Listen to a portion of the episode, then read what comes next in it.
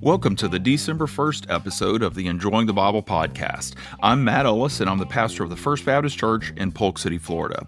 And before we proceed, I do want to apologize. It's been, I think, maybe a week and a half since I've done a podcast, but we had time with family in South Carolina, and then I got back and it got busy. So we're just going to jump back in and, and finish this year.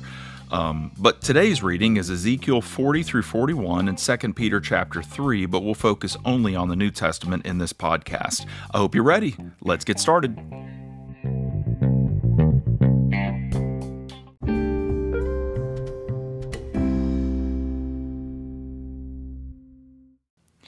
All right, Second Peter chapter three. Now, I didn't go over chapters one and two, um, but uh, or First Peter at all, even though that's just a rich book, wonderful book. The the actually the book of First Peter and and you know a decent part of Second Peter is essentially how it is that a Christian is to deal with difficulties. Really, how a Christian is to live their life out and find joy in uh, in a time when they are persecuted, in a time when they are going through difficulties because they are followers of the Lord. And so, First and Second Peter are, are real books on how it is that we live out our faith in a broken world that persecutes us and makes our life difficult because we are following Jesus. And so they're just two wonderful, wonderful letters that he wrote. But we're going to just pick up in the very last chapter. Uh, it's the reading for today. So let's go on and make our way through Second Peter chapter 3. And uh, there's some really, really cool tidbits uh, in this chapter. Um, the whole chapter is great, but you know, there's a couple of things in here that I it's it's it's pretty cool. I'll get you there in just a minute. Second Peter chapter three verse one says, "Dear friends, this is now the second letter I've written to you." So he's almost done with this letter, but he's acknowledging that this is the second letter. Um, and so, unlike Paul when he wrote to First Corinthians and he talked about a previous letter that he had written, and then in Second Corinthians, where he talked about a harsh letter that apparently was written after what we call First Corinthians, then it seems as if Paul wrote at least four letters to the church at Corinth. And, but we only have two because only two of them were penned by Paul as he was moved by the Holy Spirit so that they would be scripture. The other two, obviously, were not scripture. That's why God didn't see fit to preserve them. Um, but when we get to what we call Second Peter, he says this is now the second letter I've written. So he's he's batting hundred so far. You know, none none of the letters, at least that that he wrote up to this point, uh, were scrapped because they were not scripture. Um, so Second Peter, he he is saying this is now the second letter I've written to you. He said, In both letters, I want to stir up your sincere understanding by way of reminder. And so what he's doing is saying, I'm writing Second Peter to remind you of what I wrote to you about in First Peter and what I wrote to you about, or what I told you, you know, whenever we were together, you know, if he was together uh, with uh, with any of them. Uh, he's saying that there are things that you already know, and my job is simply to remind you. Um, one of the things that I would encourage you to do whenever you go to church and whenever the pastor speaks on things, maybe in a new and a fresh way, but things that you already have heard and already know, do not write that off. When your Bible study teacher, when your home group, your connection group, whatever you call it, whether you meet at home or meet at church, whenever they are addressing things that you already know, don't write them off. Um, because part of what is going to happen is as you mature in your faith, as you grow in your understanding and competency in the Word of God, then less and less you're going to hear something you didn't know. Less and less you're going to hear something that you don't agree with. You know, if it's truth, um, you're going to just be being reminded of things. And so don't write it off because you know, if you do, then the logic of that is the more mature you get in your faith, the more of God's word you know, the less you have to pay attention to it. And that's obviously a flawed view. So Peter said, Hey, I'm I'm reminding you of things you already know. I want to stir up your sincere understanding by way of reminder. Verse 2 so that you recall the words previously spoken by the holy prophets and the command of our Lord and Savior given through your apostles. And uh, so he had written to them previously, First Peter, but he also said, you know what, the holy prophets, he's referring to the Old Testament scriptures. Um, and the command of our Lord and Savior given through your apostles. And so uh, he said, Hey, you know, you have heard from some of the other apostles and what they have said. You've heard from me and what we have said that Jesus has told us is truth. Uh, what we're to believe and how we're to act. He said, I'm writing to you just to remind you and what this chapter is about is he wants them to pursue holiness in what they believe and in how they live. And he's going to give it a context as to why they should pursue holiness, why we should pursue holiness. But let's not get ahead of ourselves. Verse 3. Above all, be aware of this scoffers will come in the last days, scoffing and following their own evil desire, saying, Where is his coming that he promised? Ever since our ancestors fell asleep, all things continue as they have been since the beginning of creation. Peter said in the last days, there are going to be those that scoff and those that say, You know what? You say that Jesus is coming back. yeah, where is he? Yeah, it's been years since he took off, and you've been saying he's been gonna gonna be coming back for years, maybe maybe decades at that time, a few decades. And uh, he said there's going to be scoffers in the last day that are mocking the return of Jesus, mocking the return of Jesus. He said, "How are we to think of this?" How are we to think of it whenever people scoff? How do you think about it, friend? How do I think about it whenever someone comes up to us and says, you know what, I'm an agnostic, I'm an atheist, I don't believe in your God, and you talk about Jesus coming back? Yeah, right. He, they said he was coming back 2,000 years ago and he still hasn't come back. And, and they say it as a mockery. How are we to think about that? Verse 5. They deliberately overlook this. This. Now, present day agnostics and atheists don't overlook it because they don't necessarily know the scriptures, but Peter is referring to those scoffers who knew the scriptures. They knew of uh, previous situations where it was similar to what they were in. Verse 5 They deliberately overlooked this. By the word of God, the heavens came into being long ago, and the earth was brought from, out, about from water and through water. So he's talking about creation and he's talking about God's power. He said they are mindful of the fact and they're deliberately overlooking the fact that God is powerful and God can do whatever he pleases, including making the universe. Verse 6 though, through these, what? The waters, through these the world of that time perished when it was flooded. Through these, the world at that time perished when it was flooded. What he's saying is, the scoffers are saying, hey, where's the sign of Jesus' return? You know, when's your Jesus coming back? And he said, you know what? There were scoffers that were scoffing at Noah. They were making fun of Noah and saying, Where is this flood? Where is this rain that your God tells you that is going to be coming down on the earth? Why are you building this ark? Where is this God that you talk about? But he said, Through these the world at that time perished when it was flooded. He said, God did it before. There were scoffers, and God proved himself right. Verse 5 By the same word, the present heavens and earth are stored up for fire, not water, not a flood, a, worldwide flood, but stored up for fire, being kept for the day of judgment and destruction of the ungodly. Peter is saying, Yes, there are scoffers. Yes, there are scoffers, but there were scoffers in Noah's day when God showed up on a day that they did not know that he was coming. The door to the ark was already sealed. They could not get in once they realized that their what they were mocking was actually happening and the earth was flooding and they all died, they all perished. And Peter is saying that it's going to happen again. There are going to be mockers in our age. There are going to be scoffers in our age.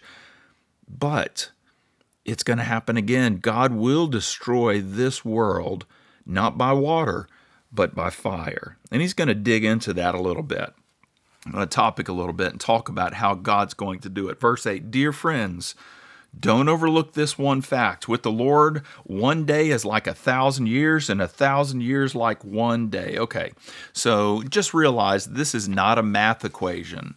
This is not saying, okay, one day to us is like a thousand years to the Lord, so five days to us is like 5,000 years. Eh, that's not what he's saying.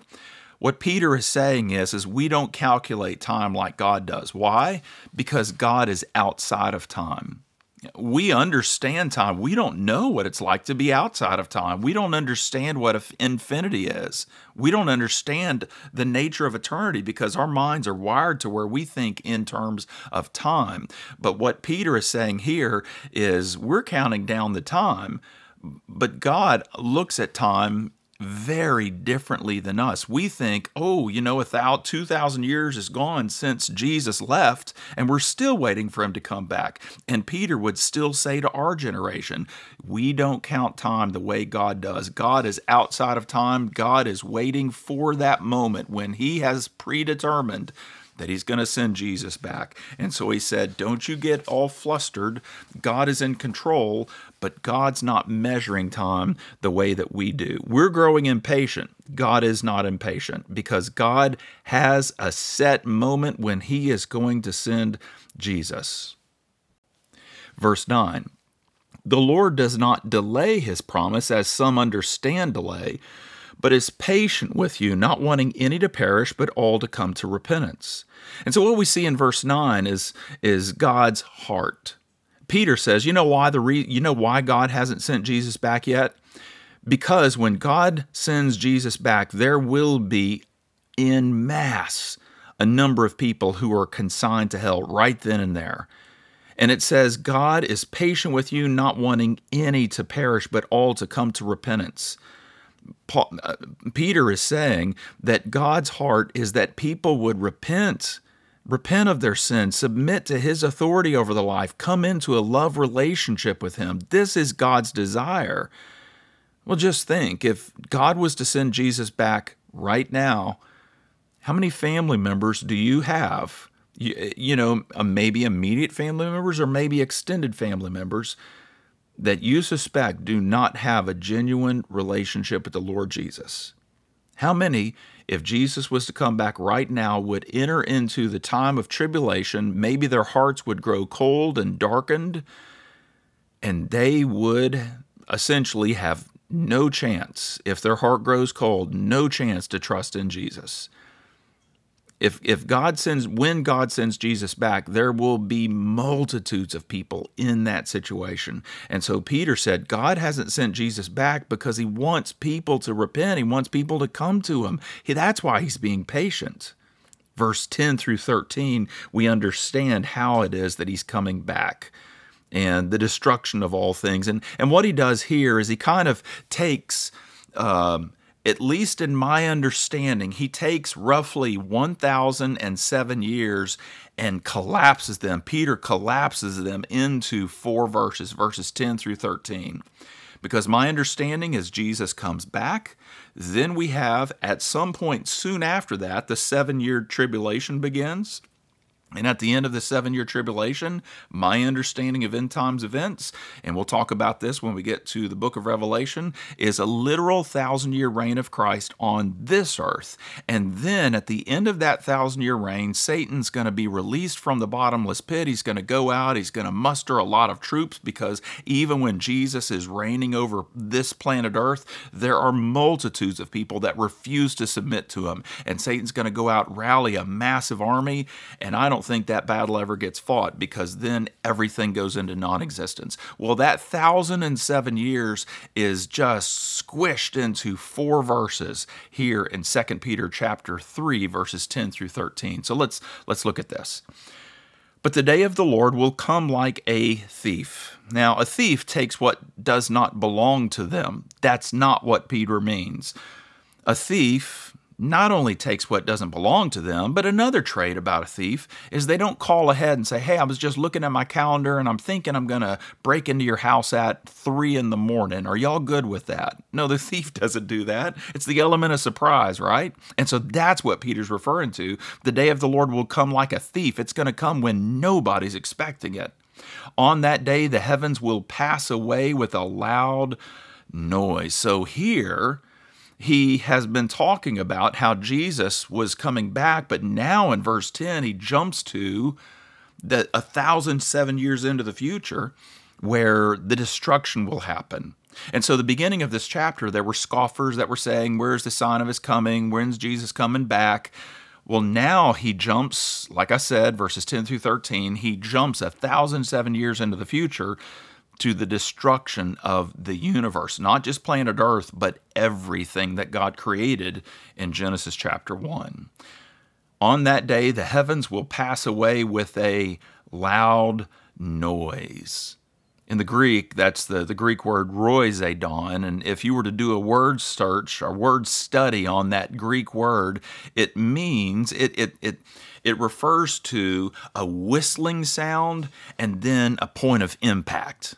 I mean, it's it's like if the Romans were to put the end of their arrow, you know, it had cloth or whatever it was at the end of their arrow, and then they put that in oil, and then they lit that thing. So now they've got flaming arrows, and they pull it back in their bow, and you let that thing go. You could imagine the whistling sound that that arrow made as it pierces the air, and then. Whenever it hits whatever it hits, and it has that moment of impact. That's this word.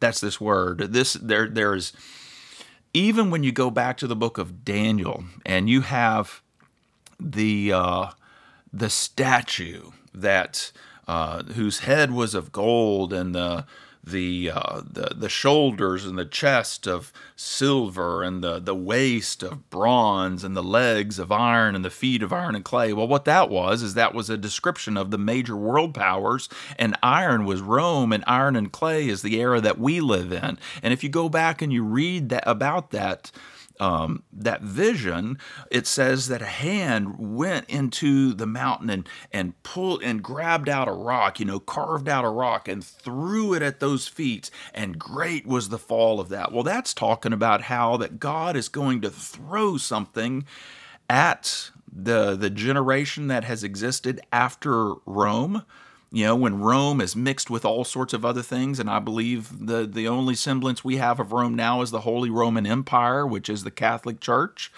And it's a mixture, a hodgepodge of that and everything else. And then the Lord is going to throw something and destroy it. And I think what's what the, the Bible paints is that there is going to be a mighty fireball, whatever it is, that's going to pierce space, the whistling sound, and then the point of impact. That's this word. The heavens will pass away with a roizedon. The elements will burn and be dissolved. Elements.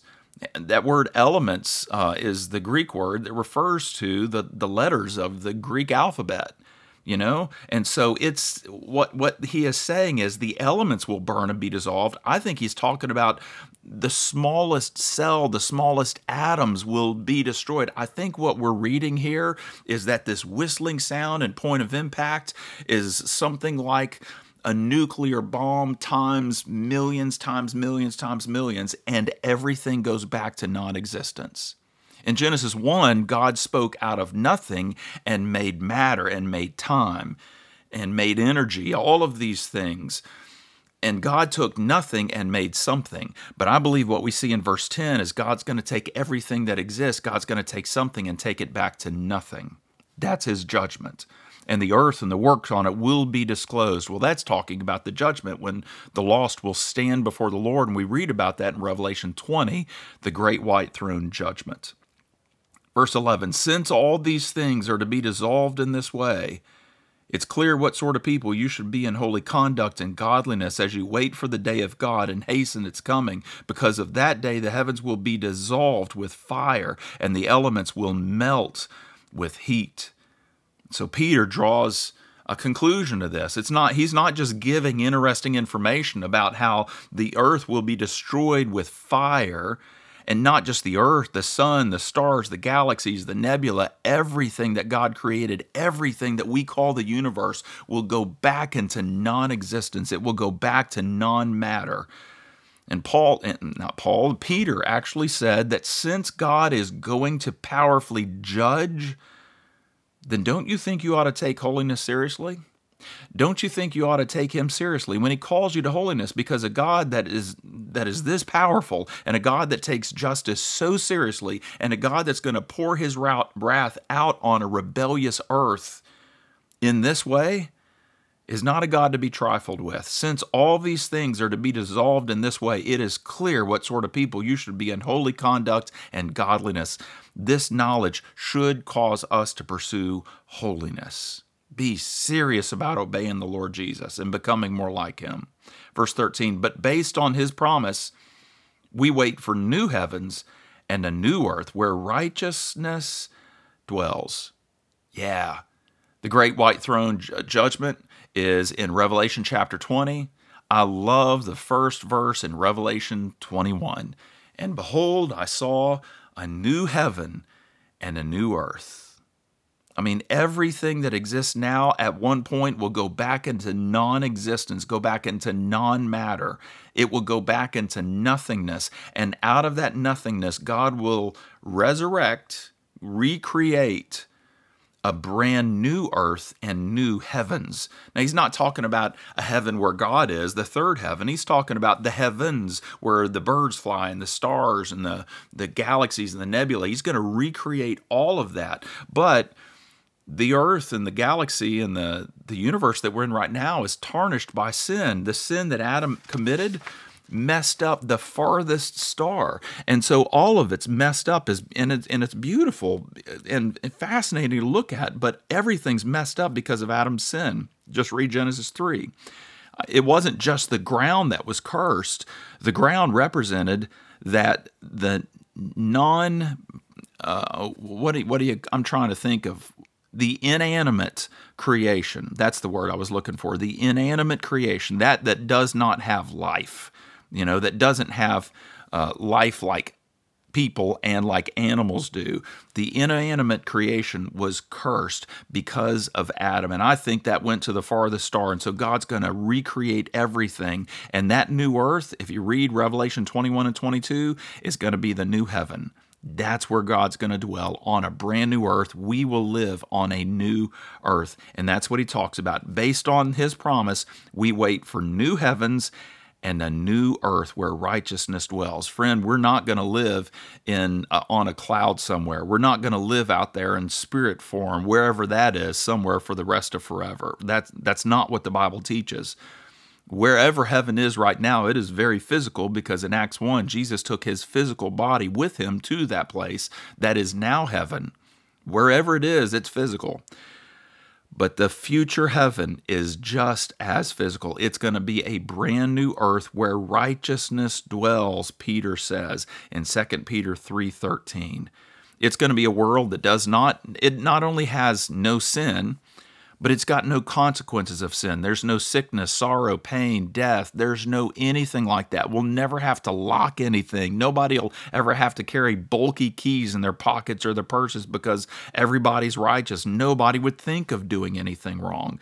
You won't have to worry about going out into the woods on a long hike for fear that a snake would bite you or a wild animal could come and devour you. You won't have to worry about that because the animals were affected by Adam's sin. But the lion will lie down with the lamb in heaven. There will be no nothing to fear. Everything is righteous, everything is good and holy, and we look forward to that. Verse 14. Therefore, dear friends, while you wait for these things, so while we're waiting for Jesus to come back, well, what are we to do? Are we just to wait? Or are we to be busy doing something? Well, therefore, verse 14, dear friends, while you wait for these things, make every effort to be found without spot or blemish in his sight at peace. Right? And so we're to, while we're waiting for Jesus to come back, we're to be chasing after holiness and obedience. We're to be getting rid of sin. We're to make every effort to be found without spot or blemish. It gives, and, and, and doing this way gives us peace uh, when we think of the Lord's return because we're not ashamed for him to come back because we're doing what pleases him. And so, verse 14, Peter is saying, based on what I just shared with you about Jesus coming back and about him destroying all things and making all things new, let that motivate you to take holiness seriously. Verse 15. Also, regard the patience of our Lord as salvation, just as our dear brother Paul has written to you according to the wisdom given to him. And so God here is told is said to be waiting for people to be saved and waiting for people to pursue greater degrees of holiness. This is what God is doing. And so he said, regard the patience of our Lord as what? Salvation. Regard the patience of our Lord as salvation, as an opportunity for people to be saved and for you to grow in your salvation, just as our dear brother Paul has written to you according to the wisdom given to him. And so he said, Paul has been talking about this too. And he, Peter, obviously knew that these people that he's writing to were reading Paul's letters. And so he said, Hey, Paul's written about this too. But I love verse 16. This is this is cool. And he speaks about these things in all his letters. Okay, so Peter's familiar with the fact that Paul's just been writing lots of letters. He speaks about these things in all his letters. There are some things hard to understand in them. Okay, so here I'm saying thank you, Peter. because, yes, there are some things that are difficult to understand in Paul's writings some things that are difficult to understand, but while I may be tempted to think, oh, I'm less of a Christian for struggling with trying to understand what Paul wrote in the book of Romans or, you know, in some of the other deeper truths, uh, who I am in Christ, the first couple of chapters of Ephesians, and some of the other things. Um, you know, while I may be tempted to think I'm lesser than because I don't understand it, Peter gives me comfort in 2 Peter 3:16 when he says, "You know what? I don't understand some of it too." and so that's not that's not an excuse for us not to seek to understand. That's not an excuse not to listen to people who have studied and understand what it means so that we can listen to them and gain that knowledge. But we just need to realize that Peter himself said that some of the things that Paul was writing were difficult to understand. So don't think you are less than when you are reading through the Bible, whether it's the Old Testament or New, and struggle with understanding some of those things and think you are less than. Don't you think you're less than? Peter's in your group, and so am I. some things are hard to understand to them. And then he continues. The untaught and unstable will twist them to their own destruction. So he said, There are those who are not familiar with Scripture, and so they're taking what they don't understand and they're twisting it. They're making it say things it's not saying. They may even make it say things that is unbiblical. The untaught and unstable will twist them to their own destruction. Oh, to their own destruction. It's not just the destruction of the people who are listening, but to their own destruction, the, the, those that are teaching. It kind of takes me back to James chapter 3, verse 1 Let not many of you become teachers, knowing we will receive the stricter judgment. And so there's a balance here that we are to realize that there are certain passages of Scripture that are hard to understand. We, we are like Peter in that we are like that. But that does not mean we should not dig in and seek to understand it. Dig in harder. Listen to men and women who have studied that text and uh, and have have a, a and sound as if they are explaining it accurately and in a way that is biblical, that's true to the text. Just because we think some things are hard to understand doesn't mean we should stop there. Because if we stop there, and and we just teach, un, especially if we teach untruth, um, there's judgment that comes our way. And it could be that, uh, you know, Peter was talking about how these people were twisting it. Maybe they, they weren't intentionally twisting it. Maybe it was accidental, but they weren't able to grasp the truth. Maybe it was the truth of the gospel itself that they were not understanding, but rather than seeking to understand, they were twisting it to make it say something it didn't say. And so they were ending, ending up destroyed in a place called hell because they were contorting the gospel. But listen to this. He says, The untaught and unstable will twist them to their own destruction, twist them, the letters of Paul, to their own destruction, as they also do the rest of scriptures. Oh, that's powerful. As they also do the rest of the scriptures. So clearly, Peter is acknowledging that some of what Paul is writing is scripture. Some people have said, oh, the, the, the New Testament wasn't even compiled, it wasn't even agreed on until the third or fourth century. Well, no, that's not true. I think it was in the fourth century that uh, a council got together and essentially agreed upon the books that were scripture. They did not make it scripture, they agreed on what was already determined by the churches to be scripture. Well, then the question comes well, how early, how soon did these people realize what was scripture and what was not? Well, here we have in 2 Peter chapter 3 verse 16 that Peter is recognizing that some of what Paul is writing is scripture. They mess Paul's writings up. The untaught and unstable will twist them, Paul's writings, to their own destruction as they also do with the rest of the scriptures. So Peter obviously is acknowledging that some of what Paul is writing is scripture.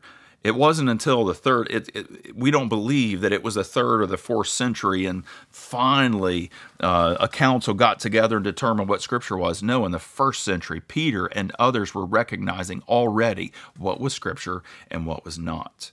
Verse 17, therefore, dear friends, since you know this in advance, be on your guard so that you're not led away by the error of lawless people and fall from your own stable position. He said, Don't be like those untaught and unstable people. Um, did you know? Did you know that what we believe affects our behavior? Well, we know that, right? If I believe that uh, you know that a wire, if I'm you know out in the country and I come up to a wire fence, and if I believe that that wire is an electric wire to keep the cows or whatever inside of the fence, if I believe it's an electric wire, then my belief is going to affect my behavior. I'm not going to touch that wire. My belief says that it's electrified. That causes my behavior not to fall, not not to touch it. So right, so we understand belief affects behavior. But sometimes behavior affects belief. Right? If if we are not chasing after holiness, but in fact, if we are in sin and maybe a little bit content to be so, then we may change our beliefs to justify our behaviors. So that's what I believe Peter is talking about here. He said, "You know what? Since you know this in advance, be on your guard so that you are not led away by the error of lawless people and fall from your own stable position." He said, I don't want you to listen to lawless people, what they teach, and how they act. I don't want you to be led away by them because it will affect. If it's your behavior, it'll affect your belief. If it's your belief, it'll affect your behavior. Um, the Bible tells us what to believe and how to behave. Peter's just saying, get serious about getting into God's Word, pursue holiness. Last verse, verse 18. But grow in the grace and knowledge of our Lord and Savior, Jesus Christ. Grow in the grace and knowledge. What's grace? Grace is the good stuff. Grace is the forgiveness that can be ours to grace to forgive. If we've sinned, then we ask for grace, and God's grace will cover us and forgive our sins and cleanse us of all unrighteousness. But grace is not just to forgive, grace is to empower us to live. You know, if if if you and I ever make any progress in our pursuit of holiness, it's because of God's grace stepping in to help us. Because Philippians says it's God who works in you, and I would add, graciously works in us. He doesn't have to do it, but he does it. Works in us to will and to do according to his good pleasure.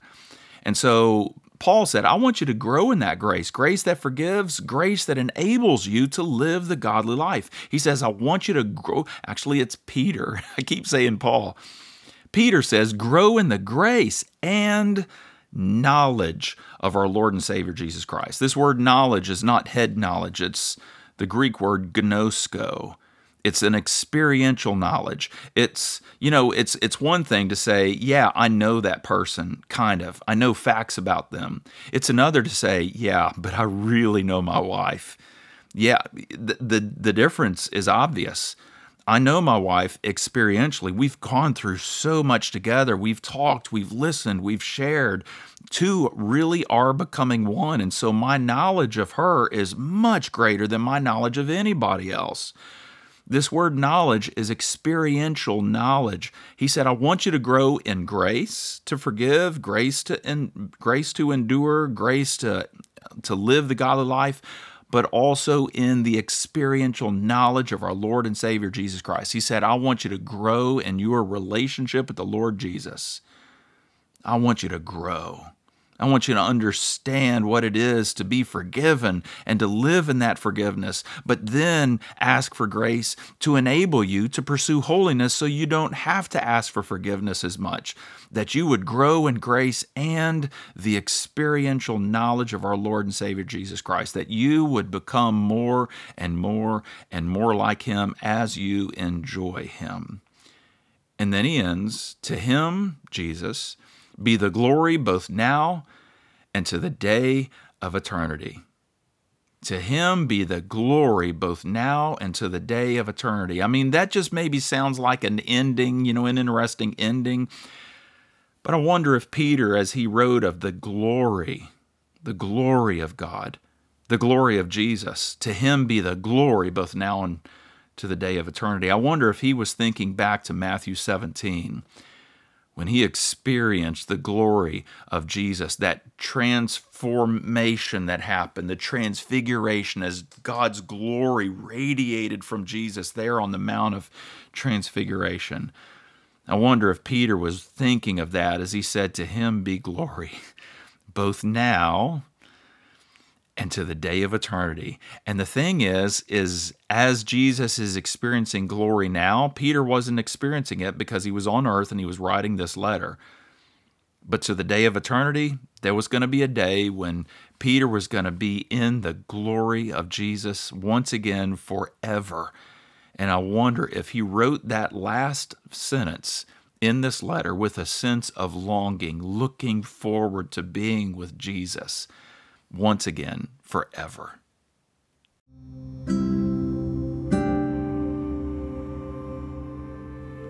Let's pray. Lord Jesus, we come to you and we thank you that you are good, that you are glorious. And Lord, uh, even though we were not there on that mountain when you took Peter, James, and John, and they experienced your glory, you being transfigured there, the glory of God radiating from you. Even though we were not there, uh, we look forward, like Peter was looking forward, to being in your presence and experiencing your beauty and your glory.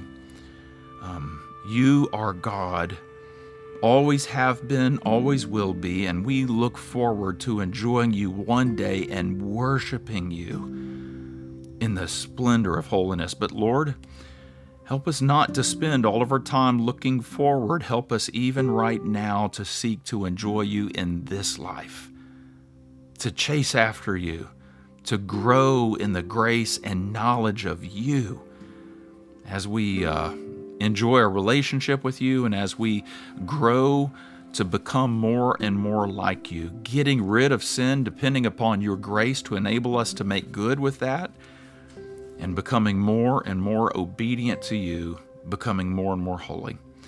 We do pray this in your name, Jesus. Amen.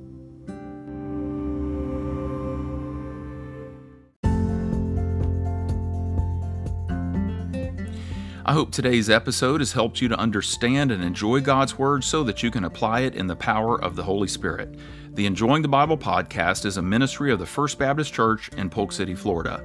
Check us out at fbcpolkcity.com. See you next time.